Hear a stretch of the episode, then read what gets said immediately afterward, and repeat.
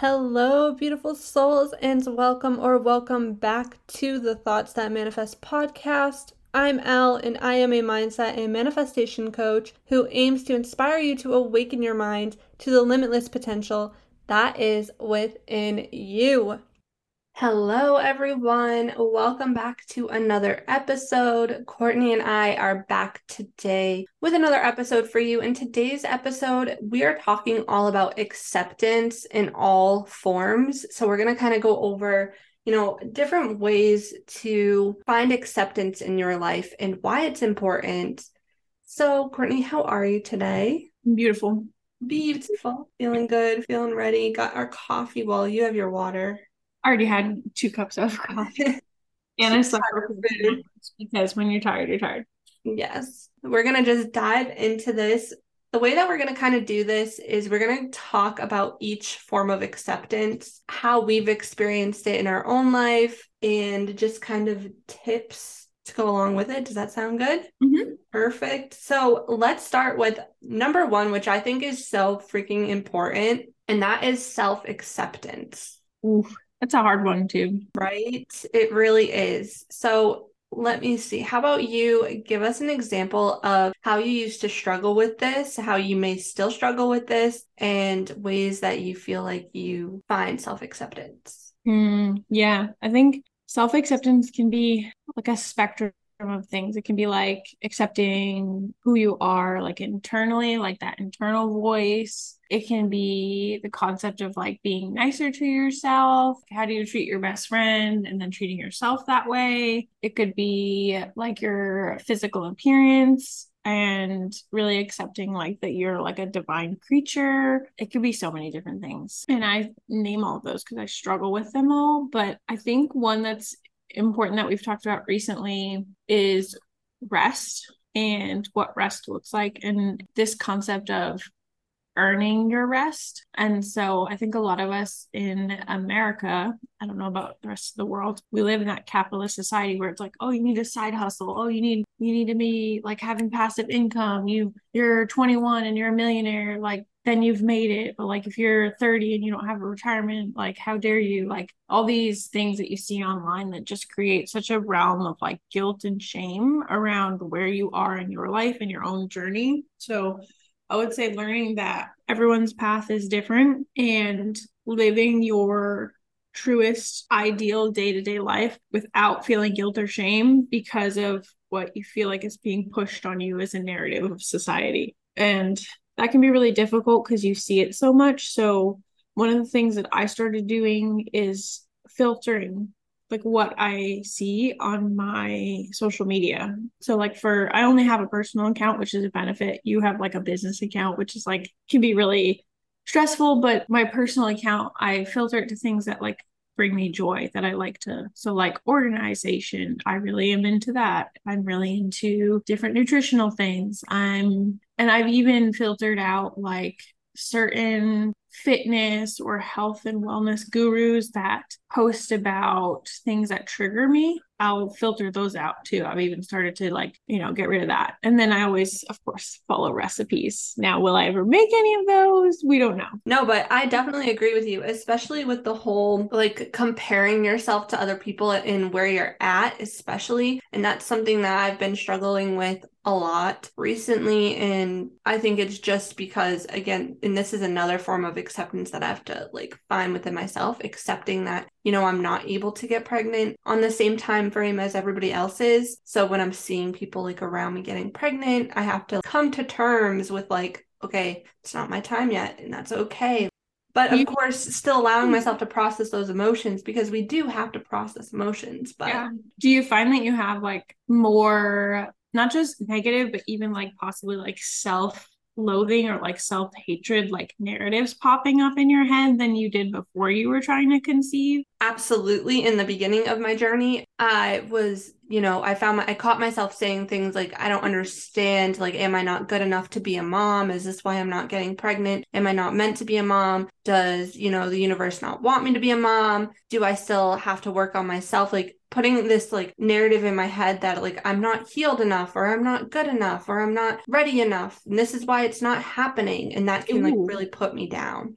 that also creates this mentality that like it's similar to the sleep thing. Like you can't be a mom until you've earned it almost. Like this whole concept of like you can't have things until you've earned them, mm. but like not acknowledging like the good things that you're already doing. So like you're almost like taking all the it's gonna sound funny that I say this, but you're from Massachusetts, so you get it. it takes the piss out of all the things that you've been doing that have been like so monumental because you're so fixated on this one thing and there's so much guilt and shame and hatred towards yourself that like you're not even honoring you've done a lot of amazing things. I appreciate that. But yeah i mean mm-hmm. it's so true. It's it's that concept of gratitude right? And this is what we were talking about when we had our little like so courtney and i i think it was like two years ago now we were hanging out one night when she was visiting underneath the moon and the stars, like in my driveway. And we were having a great conversation about how we're so quick to want to like rush on to the next phase of life. You reach a milestone, and all of a sudden you're like, all right, what's the next milestone I can reach without mm-hmm. actually sitting there in gratitude for what you've accomplished already. Right. You get so almost like complacent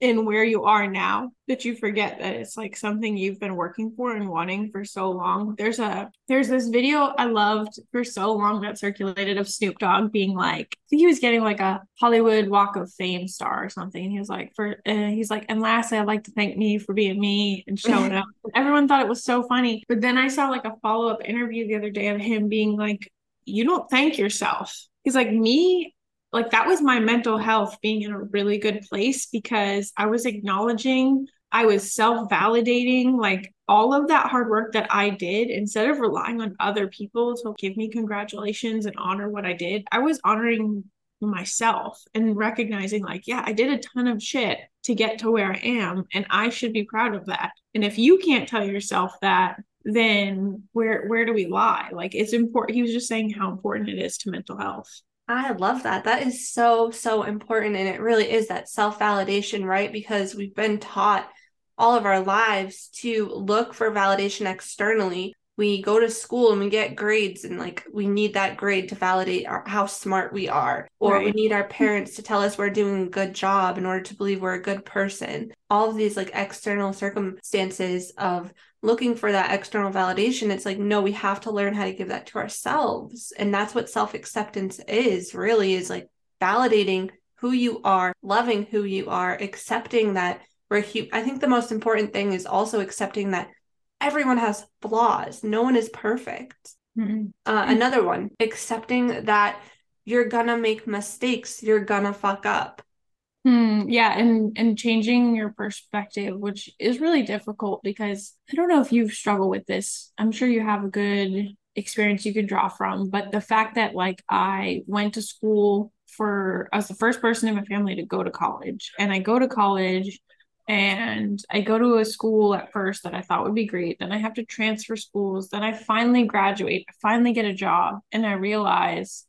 you don't make any money with that job and and at that point i was 50 60 thousand dollars in student loan debt with the government and i just felt so self-defeated that i ended i was making more money previously being a waitress than i was making in a with a four-year degree a bachelor's degree at this job. And i felt so blindsided and robbed because it's not like i had a useless degree right? It was a science degree. You would think oh there's a million things you could do with a biology degree and, I remember like making the decision to go back to nursing school and just so many times before that feeling so so defeated by like life and circumstances and the whole way that all these systems are set up, right? But I threw my degree, my bachelor's degree at the wall one day because I was crying and upset. And I told my husband, I said, This is the dumbest fucking piece of paper that cost me $60,000 and it does nothing for me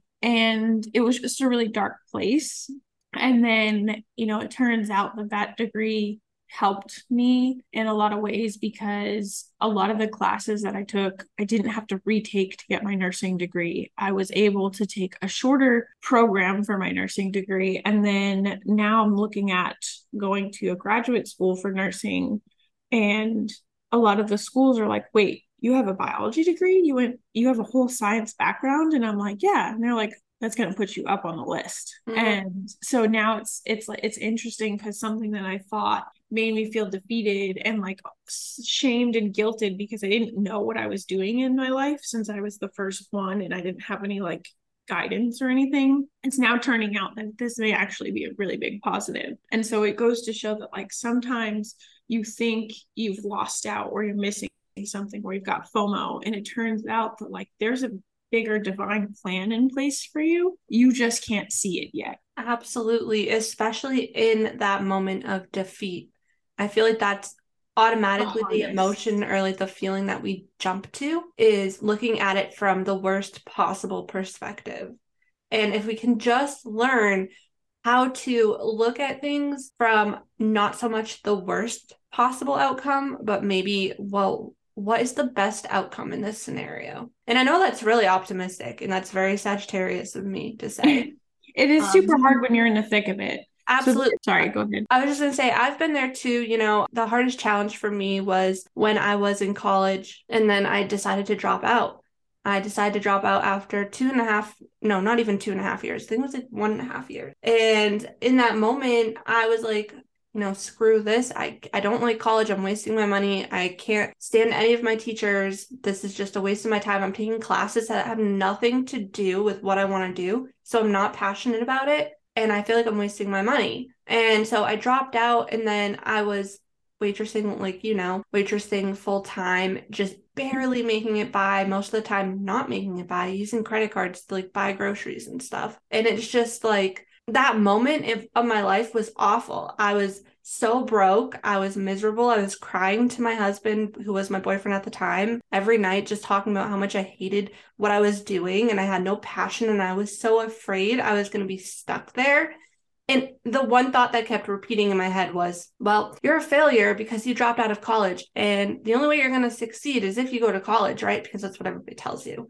Like, literally the whole narrative, which you have to side note a lot of these like private schools are privately owned and they're run like businesses mm-hmm. and you have to wonder what the fucking motivation is behind these degrees especially ones that don't make oh, it's the money. money it's always the money. It's and, the money. And that's the that's the thing too. I feel like a lot of us can get caught in a money mindset trap of like, all right, well, what path can I take that's going to make me the most money? Or like what path can I take that's going to, you know, bring me the most like material possessions? Like we're always fixated on the money and then we don't go after what we really want because mm. of the money.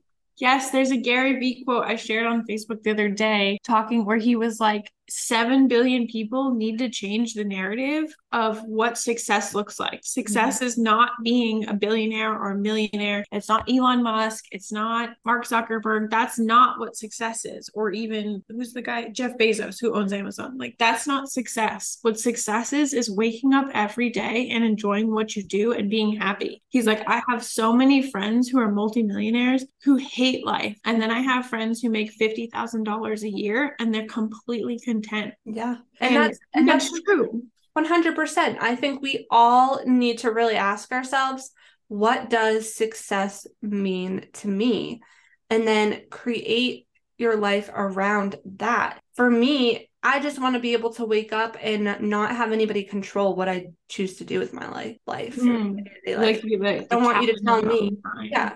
Like, I don't want you to tell me that I have to clock in at 9 a.m. I'm not going to clock in at 9 a.m. I'm going to clock in when I want to clock in and I'm going to do my work and I want to do my work. And I want, you know, just to live my life kind of like in this free flowing state. I don't like feeling trapped and contained. And for some people, they love routine, right? So mm-hmm. success to them is like, I feel very structured. I feel very organized. I feel very like, you know, I have targets that I'm hitting and, you know, I'm doing it that way. For me, I just I don't really need that. I don't like that. That con- constrains me. And then mm. I like, you know, it's like the whole financial freedom thing, but at the same time, it does fi- financial freedom look like a billion dollars? Like in hindsight, oh, how cool does that sound? But that also sounds freaking awful as well. Yeah, it's, it sounds... it's almost like I think a good exercise for the audience, and it's it's a matter of sitting down and doing these things because you and I have done them at different points. But it would be interesting when you come to visit if we do like a little writing exercise together and then share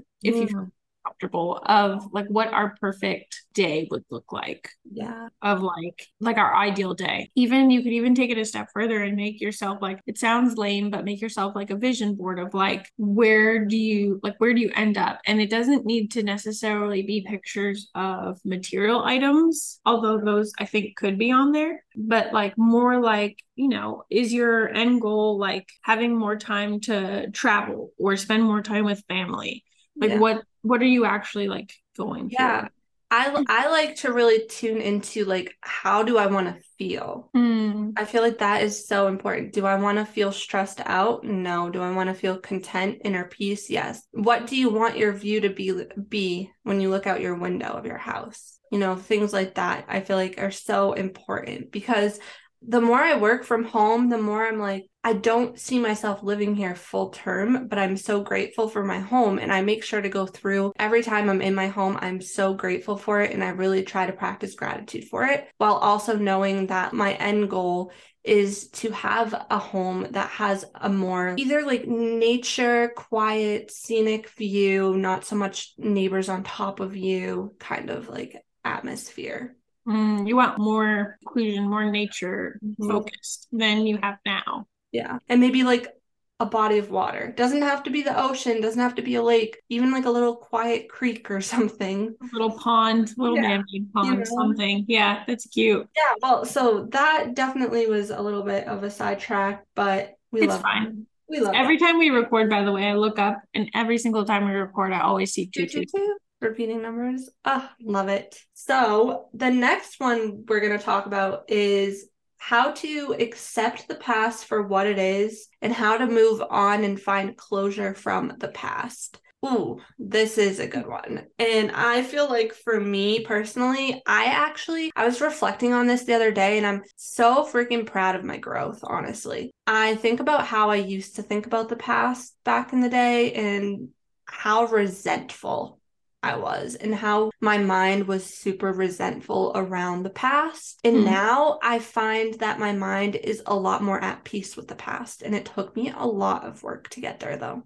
Yeah, I think too, like, I think we've mentioned this before in other recordings, but a lot of people also think that, like, when you try to find your own closure, you accept the past or you accept, like, the past is like kind of a vague term, but it could be like a situation you had with someone in your life or something like that happened in your life and caused like this whole trajectory, like the butterfly effect movie. But it's like you're not excusing or giving leniences for what happened. You're deciding me holding on to these feelings is not serving me anymore. So I'm going to find my own way of processing this so that I'm not holding on to those feelings anymore because it's just bringing you down. Mm-hmm, mm-hmm, exactly. And I think that's a huge reason as to why so many cannot find closure from the past because they believe that, you know, having closure and accepting the past for what it is means that they're accepting that it's okay what happened. Mm, And yeah, that's like like the biggest misconception.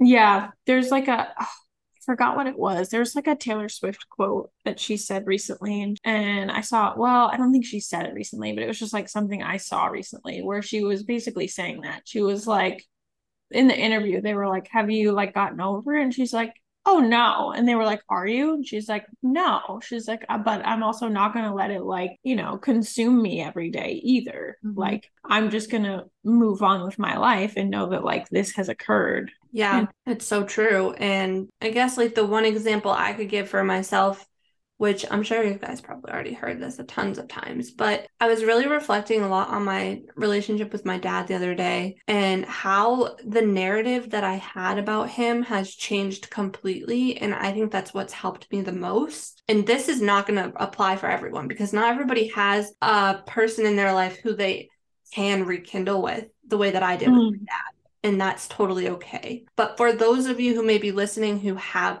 even the slightest bit of hope for like a relationship in your life with somebody who you really care about, maybe you'll find this helpful. I don't know. But regardless, you know, my dad and I, we've been through a shit ton in the past, a lot of like animosity, anger, resentment. And to be honest, I've even had resentment in the past for my mom too for certain things. But I've come to a point in my life now where I am able to reflect in such a way that I'm also able to see their perspective in a sense, even though maybe not Right. fully, but I can see why they might have done the things they did and why they had to do what they did.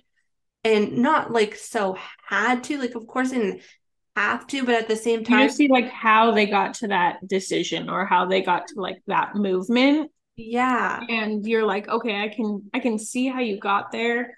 So it almost gives you this perspective of for your own inner peace of being more empathetic to like mm-hmm. where they were at like emotionally and mentally. I think the other important thing that you're kind of bringing up is that like where you are spiritually mentally emotionally maturity wise right now is like past where your parents even were when this stuff occurred Mhm. so you're mature enough and like emotionally aware enough to be like coming at it from that angle of empathetic almost towards Yeah. them. Yeah, and I think that's what's helped me so much because before, when I did not have this kind of like awareness in my life where I hadn't been doing the inner work, I was so, so resentful that anytime I would try to talk to my parents, I would come at them defensively. I would not give them the space to come at me in like complete kindness, although most of the time they really did try, but at the same time, I was still like butting heads with them and I could not even, especially with my dad, like I found everything he said to really freaking bother me. I was like, So "Ah." triggering. yeah, I was just like, oh, what you're saying right now, it's just like so annoying. Like, stop talking. Like, that was the kind of energy I had back then because I had so much resentment towards him for the past. But then as I started doing my inner work, as I started doing that healing, and I started to like really look at things from different perspectives and find more compassion in my own heart, I was able to show up in conversations with a more compassionate heart, which allowed him to actually embrace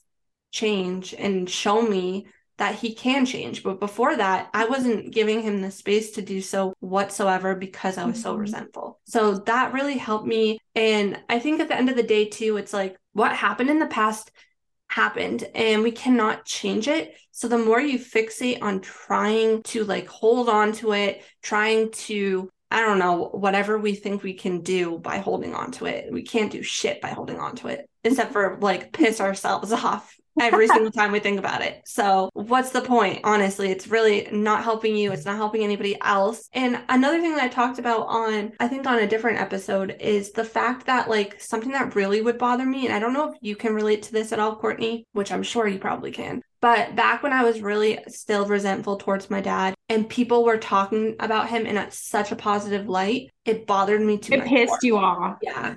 Oh, it pissed you off so much. You're like, It it would bother me to my core because I'm like, I just want to be like, how can you see that? Like, how can you say that about him when he did this to me and he did that to me and like he made me yeah, you're way? just like he's not even a good person, basically. And That's you're like how I felt as like my teenage self, my younger self felt so frustrated. I'd go to visit my dad and we'd go to church and you know everybody's like, "Oh, your dad's such a good guy and you know he's he does so much. You must be so lucky to have him as your dad." And I just remember being so frustrated by those Mm. statements and I wanted to be like, it's "Okay, well, I grew up without him most of my life, but okay." That's interesting too, because like you could also take this perspective of like by not processing how you felt or the situation fully, you weren't able to hold space for who he was at that time, or even like, well, not now, right? Because now you obviously can, but like you weren't holding space for his growth.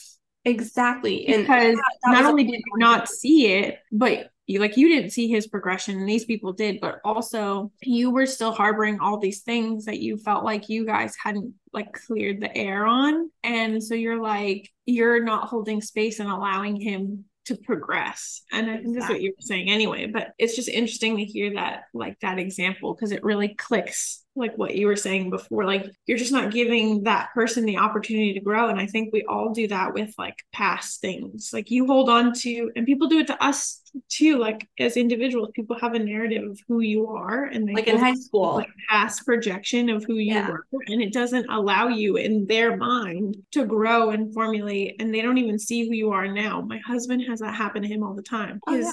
Friggin' dad's side of the family, he had so many like behavioral issues growing up. And now every time he tries to like voice his boundaries or voice what's wrong, they're like, oh, he's just having a behavioral problem. And it's like, no, he's actually a mature adult who's like expressing himself, and you're not even giving him space to hear him and recognizing that like he's trying to come at a situation in an actual like healthy way yeah. And that's and that's the point I'm trying to make too because it's like I think it's also important to realize like how we've said before, everybody has a different version of you in their mind. So mm-hmm. I had that version of my dad in my mind. However, people that he knew now don't have that version of him in their mind because they didn't know him back then. But but that goes to show that he's not the same person as he was back then. Because if he was, they would see him the way that I did in a way. But in reality, he is a helpful, kind-hearted, always willing to like go the extra mile for the ones that he loves, big heart, generous. And I wasn't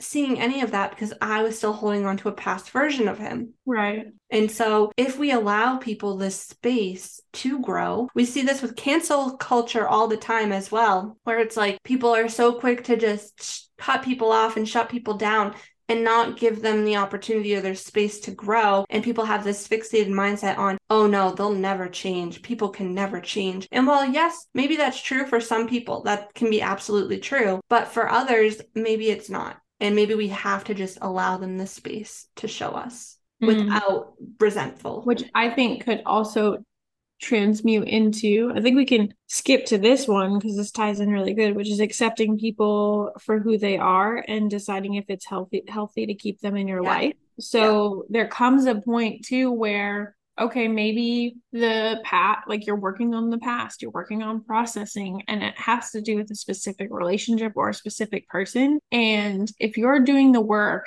and you're still trying to keep this person in your life, and you reach a point where you are working on journaling and reflecting, and you really find that the other person isn't is triggering you, isn't serving you, isn't hearing what you're saying, isn't willing to work on the relationship, may even be like a drug abuser or emotionally or physically abusive, mm-hmm. that's not someone that you need to or are required to keep in your life. And it doesn't mm-hmm. matter who it is. Like I was hardcore emotionally abused, physically abused, manipulated, and neglected by my mom. And it became a point where I had to decide do I want this person in my life anymore? I know that she's my my mom but it's not a relationship that first of all the relationship didn't exist. It was one way. And secondly all it did was hurt me every time we talked every time we interacted. And so it became something that you made me really aware of was boundaries. And then i i listened to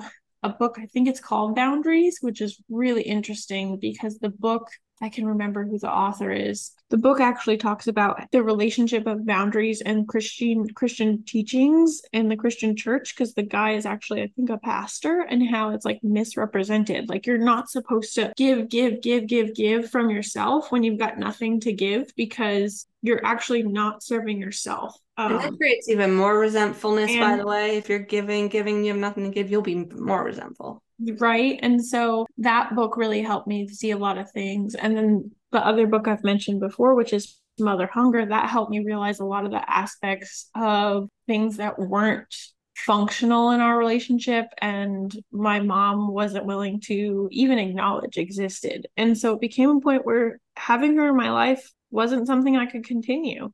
Yeah. And I think that's why I love that we both have two opposite experiences because we can like talk about both of them, right? Like we can talk about how important it is to set boundaries and cut people off who are freaking toxic. And then we can also talk about how you can show compassion for people who are willing to do the work mm. and like allow them to do the work. Yeah. And the other thing is like with that boundary of cutting someone out of your life, it it can be permanent and that's for you to gauge, but it doesn't always have to too. Like it can be, you know, where you tell the person like I just can't, you know, speak to you right now like let's, you know, give it a break. And there's someone in my life who is doing that with their parent and did that with their parent and their parent really woke up to wow my own kid doesn't want to have anything to do with me and now they're in family therapy. Mm-hmm. and they're really trying to work on what's wrong in their relationship and talk about it. And that's really powerful too. So i think there's many different avenues where you can you know take that break boundary of not communicating. And then when you're both ready and willing you could do family therapy. You could do uh, many different things to try to learn how to communicate with each other. So you're both actively hearing and listening Absolutely. And to kind of tie into the whole like accepting people for who they are and then deciding what you want to do from there. Another way to look at this is for people who are refusing to see people for who they really are. And instead, you're holding on to this version of them who you hope they will be, but Ooh. you keep yourself in the toxicity of the relationship you're in because of that hopefulness that they're going to change, even though they oh. show you time and time again oh my God. that they're not gonna. I feel like TV shows and movies are so bad for perpetuating this mindset, especially onto women. Oh, if you're a good woman, you can change him from being like someone who's abusive or someone who's a drug addict or someone who's an alcoholic. And I experienced that with my boyfriend previous to my now husband. And we dated for like six years. And he was addicted to alcohol, he was addicted to Percocets, he was addicted to oxycodone, he was addicted to weed. And his family like probably even to this day like doesn't believe me.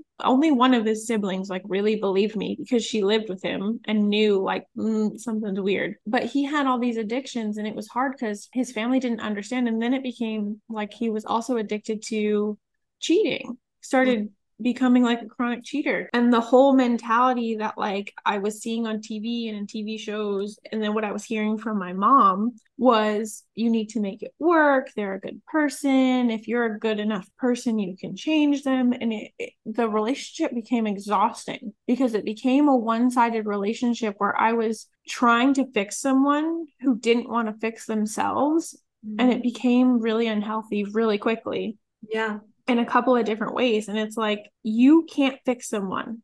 If they want to change, they'll change. But you can't stop living your own life and you can't live a life where you're self sacrificing your own hopes and dreams and happy, like daily happiness to be there for someone else. It's yeah. too much. It is too it much. Is. And it kind of brings up this whole like topic of like how we all have expectations in relationships, right? Where we like hold people to certain expectations. But what I've found to be true is that it is nobody's job to like live up to our expectations and we don't have to live up to their expectations either. And what it comes down to is you take people for who they are and you ask yourself, is this the kind of love I'm worthy of? If not, then it's time to cut ties and go our separate ways. Yes, I love that. Like the whole portion of like, is this relationship something that I want or I can handle? Or, or actually, even better, me spiritually. Yeah, even better, ask yourself this Is this how I would treat myself? Hmm, that's a really good one. Yeah. Because if I would treat myself this way, then okay, well maybe th- because i really can feel like at sometimes the relationships in our life really work well as a mirror to ourselves hmm. depending on where you're at in life and how the you disclaimer in all of this is that you'll have to do the self-accepting first. Yeah exactly so that you're nice to yourself. Exactly and that that's the key. Find self-acceptance self-love self-care and you'll find that you're no longer going to be putting up with anything less than what you deserve which is fulfilling happy relationships that are actually built on trust love and compassion support and are an equal give and take. And maybe not always equal give and take because sometimes, you know, your partner's going to come home and they're freaking drained and they're going to have 20% to give. But then you know that the next day, if you have only 20% to give, they'll be able to give that 80. And it's hmm. like, you know, you're really there for each other as a team and not cutting each other down, beating each other up. Just no, none of that. Hmm. So powerful which I I think all of that stuff honestly leads into the the next one too, which is accepting other people's actions and that you can't control their actions, but you control how you react. So mm-hmm. there's also that element of you know when you tell someone a boundary or you tell someone like you're cutting communication with them or i really think it's more the boundary and this could even be like work situations life situations friends, relationships, family, anything. You can tell them, like, this is my boundary and this is why it's my boundary. And some people, especially immature people, take everything personally. So they're not going to hear that you need that you need something even if you frame it in like we just talked about like that communicating language of like instead of using you you say i where you're like i need this because of x y and z because I, it makes me feel blah blah blah and you take that personal element out of it, they still take it personally because they're just not mature. And so knowing that you can't control how they're going to react to what you're saying. And this one's hard, especially for me in like a work kind of way because some people can be so confrontational and you're like it doesn't need to turn into that it's just like this is where i'm at this is how i feel like let's just like in i'm such a projector and like so logical that I'm like, it, it, doesn't need to get all emotional. Like, this is just how it is. And let's just like talk, squash it, move on. And not everyone is like that. I honestly think one of the best skills that anyone can learn is how to have healthy conflict. Ugh, it, there should be classes. Like, we need to start a separate, like, mental health school and te- like make slideshows and have virtual to, uh, classes of like humans on a how to deal with healthy conflict and like coach people through how to like develop these skills because I feel like we did not the too many of us did not develop this shit like growing up. Uh, so many of us were just surrounded by unhealthy communication and conflict that was unhealthy. Instability. So many of our parents are divorced and i feel like that's created this at least for me, I don't know how you feel, of this constant, like almost worry that I'm going to lose everything. And I don't, maybe there's other things that also contribute to it, but this constant underlying minute, like nano worry that if I say the wrong thing or do the wrong thing, especially at work, that like I'm going to lose my job and I'm going to lose everything. And that's not even based in any rational. Well, I feel about, I feel that way too about mine as well. Even doing these podcast episodes, half the time I'm like, oh, and what I'm saying, is it going to be taken the wrong way? Is it going to piss people off? Off.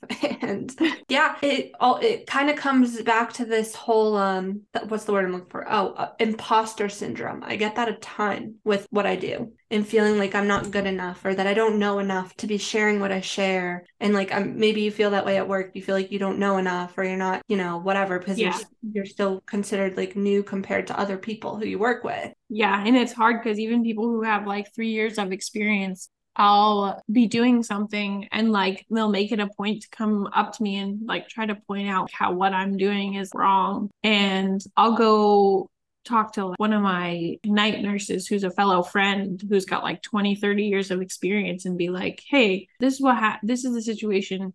This is what i did.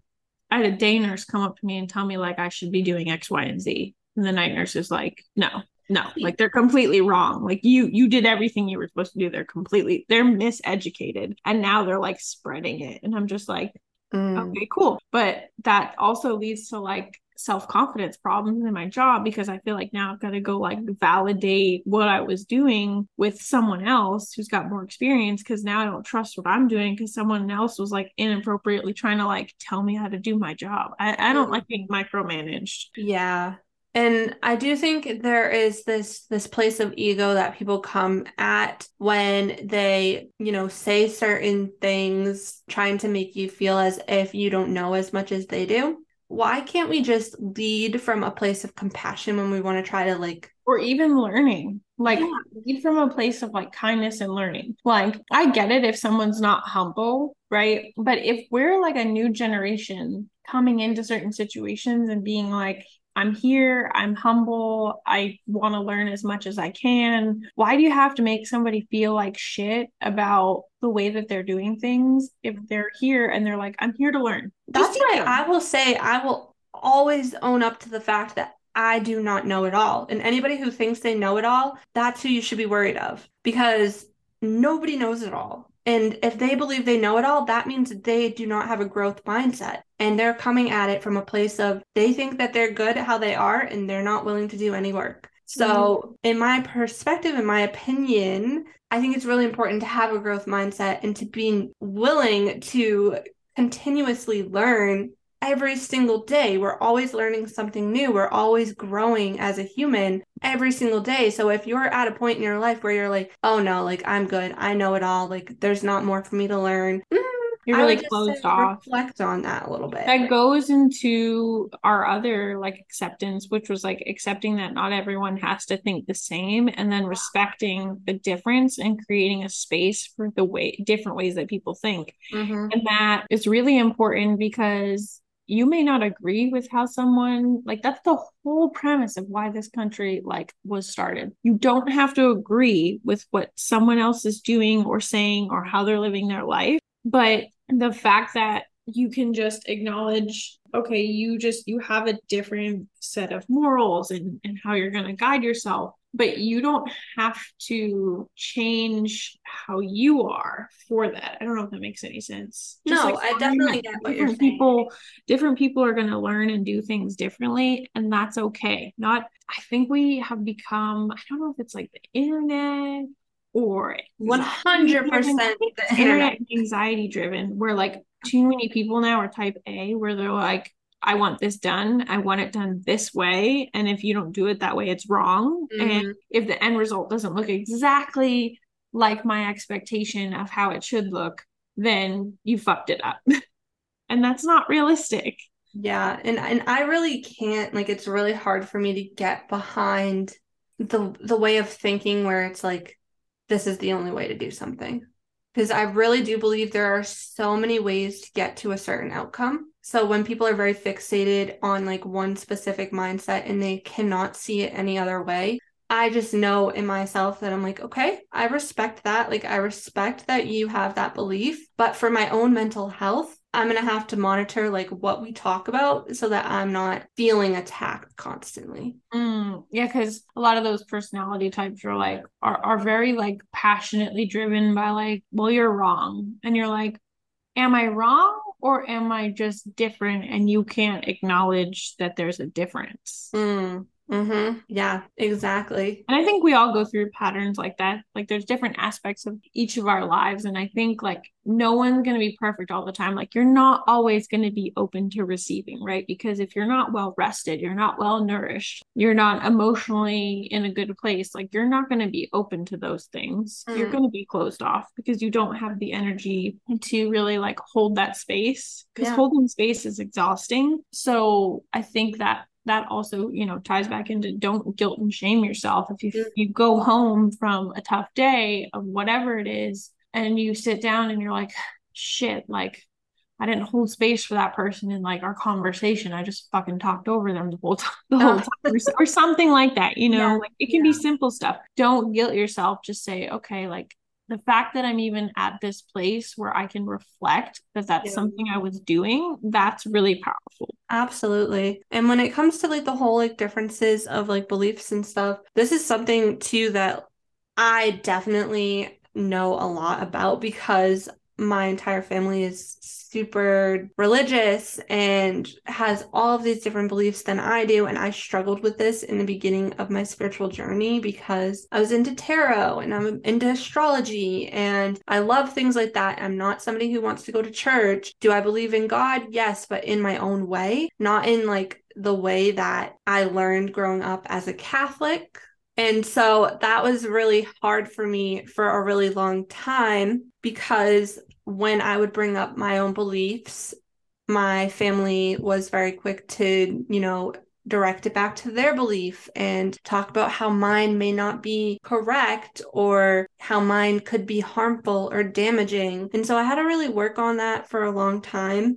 And now I've come to a place in my life where I can have these conversations with them without becoming defensive. I can, you know, really gauge on when I want to talk about it and when I don't want to. And most of the time, I just try not to talk about religion with them because I know we have different beliefs. And if it comes up, that's fine. But at the same time, I set those boundaries because I know that it can take a toll on my mental health and it, it creates self doubt in my own beliefs. And I just don't think that's fair for me. And I don't think it's fair for me to also push my beliefs onto them because I know that's not what they believe in. So having those boundaries and really knowing when to have those conversations and when not to in order to protect your inner peace, I think is really important. Mm, I think the whole concept of like what you're talking about would be really important. Oh God, this is gonna be such a touchy subject because it's like all over social media, but like a lot of like the conversations happening around like transgenderism. It's like you have to like those people personally can like protect their own belief systems and how they feel and just understanding that there may be a point where there are going to be people you encounter who don't accept the way that you are or aren't going to comply to the things that you ask them to do but protecting yourself and your own peace enough to know that like their opinions and how they want to live their life is separate from you and mm. not take it personally. Yeah, that's the um, thing about beliefs, right? And like at the end of the day, I feel like as like a core piece of who we are, and if people don't acknowledge it or see it, we take it personally. And this again leads back to the maturity of like knowing that if someone doesn't see the same perspective as you, it's not it's not a personal attack on your belief systems or who, who you are. They're just different. Exactly. And I think that's where the self validation comes from, right? We look to other people to validate our beliefs in order for us to believe it, right? It's yeah. like, I'm only going to believe my belief if somebody else validates it for me. So if they're not validating it for me, it like triggers you because now you feel as if your belief is wrong. But in reality, that's not what's going on. It's more so you just have a different viewpoint than somebody else. And a lot of our beliefs are based off of our own life experiences. Mm-hmm. So that's why it's really hard for some of us to put ourselves into the shoes of other people who have certain beliefs that we don't believe in because we have not lived their life and their experience. So therefore, how are we able to see where they're coming from? It's really hard. And that's where the compassion and empathy comes in, where you're right. able to put yourself in the other person's shoes and be like, okay, I understand why you may believe like the way that you do about this certain issue, topic, whatever it may be. Yeah, you know what's interesting too is the flip side of that, which it, which is like and I had this epiphany recently, like journaling, and and I had like a huge disagreement with my husband, which sparked all of this. Is also the concept of being young and internalizing the opinions that other people place on you about who you are as you're growing up, and becoming an adult and realizing that a lot of your struggles with self acceptance is that you're living your life based on the perceptions that other people have planted in your brain as who you are instead of who you really are because you don't even know how to talk to yourself anymore. You're just like living this weird, like robotic, narrated version of who you are because adults, which we know are just giant teenagers because we're adults now, um, are just like forcing their opinions and their narratives of who they see you as but that like once you become an adult or once you become you know in this place where you can hold space and have reflective practices in your life you don't have to live based on these narratives of other people. And you have to ask yourself, what's the quality of the person who even gave you those narratives? And then you have to take it one step further of like, how how healthy of a person were putting these narratives on you. So for instance, like an example I would use was that I always believed that I was like ugly because I was teased and bullied in like middle school and I have such deep rooted self-confidence issues as an adult. And I was journaling about experiences and people and narratives that have led to my self-confidence issues. And I'm thinking while I'm journaling about these experiences who were the people that placed those on me? And I'm thinking about you know where they are now and how what their life looks like. And i'm like why why? Why am i allowing my fully adult self who's done all these amazing things to be impacted in such a large negative way on a day-to-day basis by people who like don't almost don't even matter yeah, I mean, yeah, because they're not in your life anymore. So it's like, why do we allow them to affect us so heavily? And why are we so fixated also on the past so much to the point where we're like still comparing ourselves to these people? Mm. And at the end of the day, too, I think something that we really struggle with is this whole pedestal concept where it's like, we put people on pedestals and we see them above us, which therefore makes their opinion about us that much more impactful or stronger because we believe that their opinion has some sort of significance because they're above us. I really want to challenge people to see everybody on the same level. Mm, on the same really level. powerful. We're all humans. We all have life experiences. We've all been through shit. We've all struggled, different struggles. Yes. And it even starts But- in like small children because even as small children, like you start to see like the cliques break off in school, and you're like, oh, well, like this person's on a pedestal because they're popular. Mhm. And like even that is like a child narrative is so dangerous. Well, that's where the pedestal people- starts. Yeah, it starts in like this whole school system and this hierarchy. And it And you know where it moves on to? Sorry, I didn't mean to cut you off, but I just wanted to no, say it, moves on to now it's celebrities, right? Famous people. They're the Mhm. pedestal in And rich people, wealthy rich people. Yeah. Yeah. and the authority figures like the president the government the cops all the the people in these like authority roles where we put them on a pedestal above us but in reality it's like they live a normal life just like us of course they have differences right it's not i mean you got billions of dollars you got different problems but at the More end of the day yeah yeah but at the end of the day their shit is not together just as much as our shit is not together Yeah, it's like in other aspects. Yeah. Yeah, because you have to ask yourself too, like all these people who are like uber wealthy and they don't want for anything, they're existentially fucking lost.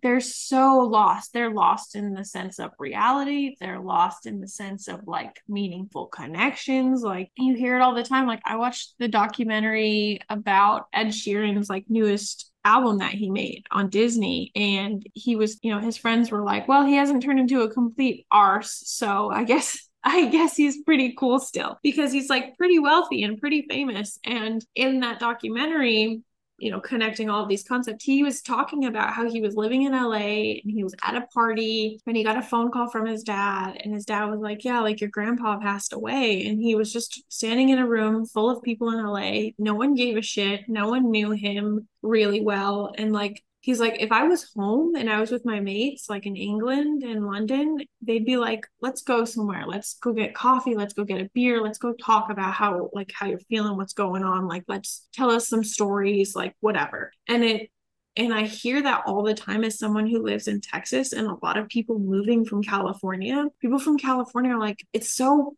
fake. It's bullshit. Like, no one gives a shit about anyone else and how they're feeling and what's really going on and making meaningful connections. And so, like, people will move out here and you have real conversations with people, and they're like, oh my God, I've actually like connected with someone. And it's just wild that, you know, these people who live in that realm of like LA and that whole entertainment wealth driven society it's are not externally driven yeah, they're not making any meaningful connections, which means they're completely lost spiritually and soul wise. Yeah, although I will say I do believe there are people in the entertainment d- industry who do see things differently and aren't as caught up in the materialism Probably of it all. Gomez. Yeah, and things like like she's that. probably one of them because she, and I feel like she's really in touch with this because she's someone who's never pissed off by seeing her fans. Like she For under, sure. But understands that. also, it's really hard for me to actually, I guess, talk about the celebs in that way because at the end of the day, I don't think we really know who they really are truly. We Mhm. only see what they show us. And I think that's what we also can struggle with as a collective, as a society, is when it comes to celebrities, we are quick to make assumptions and Even judgments people on social media, period, like people who function just on social media. Yeah. I remember my macro coach being like, yeah, it's really easy to get overwhelmed because you see someone who's a certain body type and they'll post like, oh, this is what I ate in a day. And you see all this stuff they're eating and you're like, well, how come I can't eat that much? She's Mhm. like, that doesn't, it doesn't mean that their story's true. That could be a lie.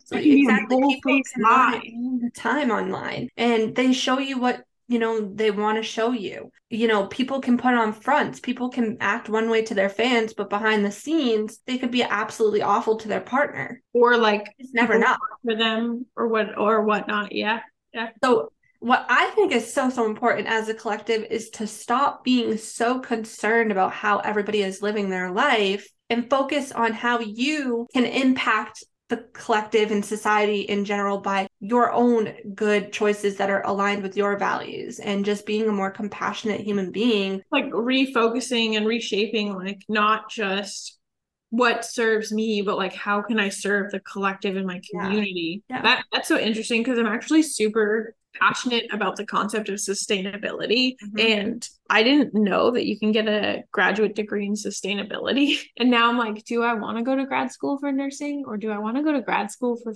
for sustainability I think you really need to There's, ask yourself what fulfills me more well honestly if it was really up to me I'd do both hey but, but I'm really passionate about the concept of getting somebody. Okay, so if someone's listening who has a lot of money and wants to do good with it, I have this whole thing I want to do where like there's whenever we drive to Colorado, this is a side rant, everyone, so I'm sorry. There whenever we drive to Colorado because we like to go camping usually once a year in Colorado because it's too friggin' hot here to go camping in August in Texas. We drive through West Texas and there's all these closed farms or they're completely brown or you drive by those giant cattle farms where it's all these like cows smushed it smushed together right? And my dream is to try to really help the regenerative agriculture in the United States and really make a huge shift in the agricultural industry that we have here to sustainability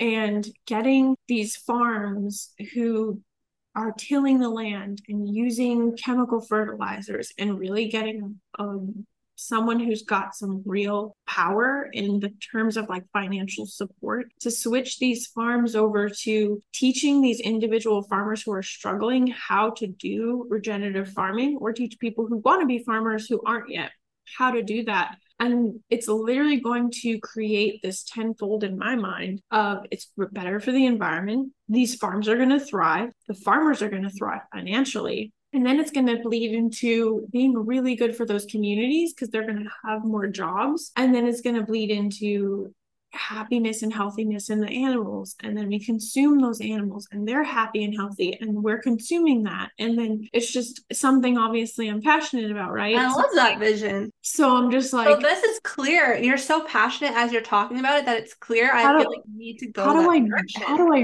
do it? Is the last question. Yeah i mean i would say start with number one taking classes. Right so it's a it's a thing. It's it's in here. There's a lot of things I'm actually passionate about that do and don't have to do with like what I normally do for work. But these would be like this would be something that I don't actually get to to do on a, a regular basis for work that I would love to do. Absolutely. I think I say go after it because you are so passionate about it. I can tell just by the way that you were talking about it. So hey, I'm I'm a huge believer of going after your passions. you know that. yeah, that's that's the one of the reasons why like I want to buy a large chunk of land and build a house on it is because I want to make myself sustainable off the land so that I'm Very not curious of you. I love it. Yeah, we'll see because I kill like 90. I, I have a track record of killing like all my plants. So we'll see what happens. Yeah, I'm definitely horrible at that too. Uh, well, I feel like this was a great episode. Mm. Can't believe we're very passionate. Both of us very passionate about these subjects. I know. I hope you guys found it helpful. We always love coming on here talking to you guys, and we love connecting with you. So thank you again for listening. And we shall see you guys next week then. Have a good week. Until next time.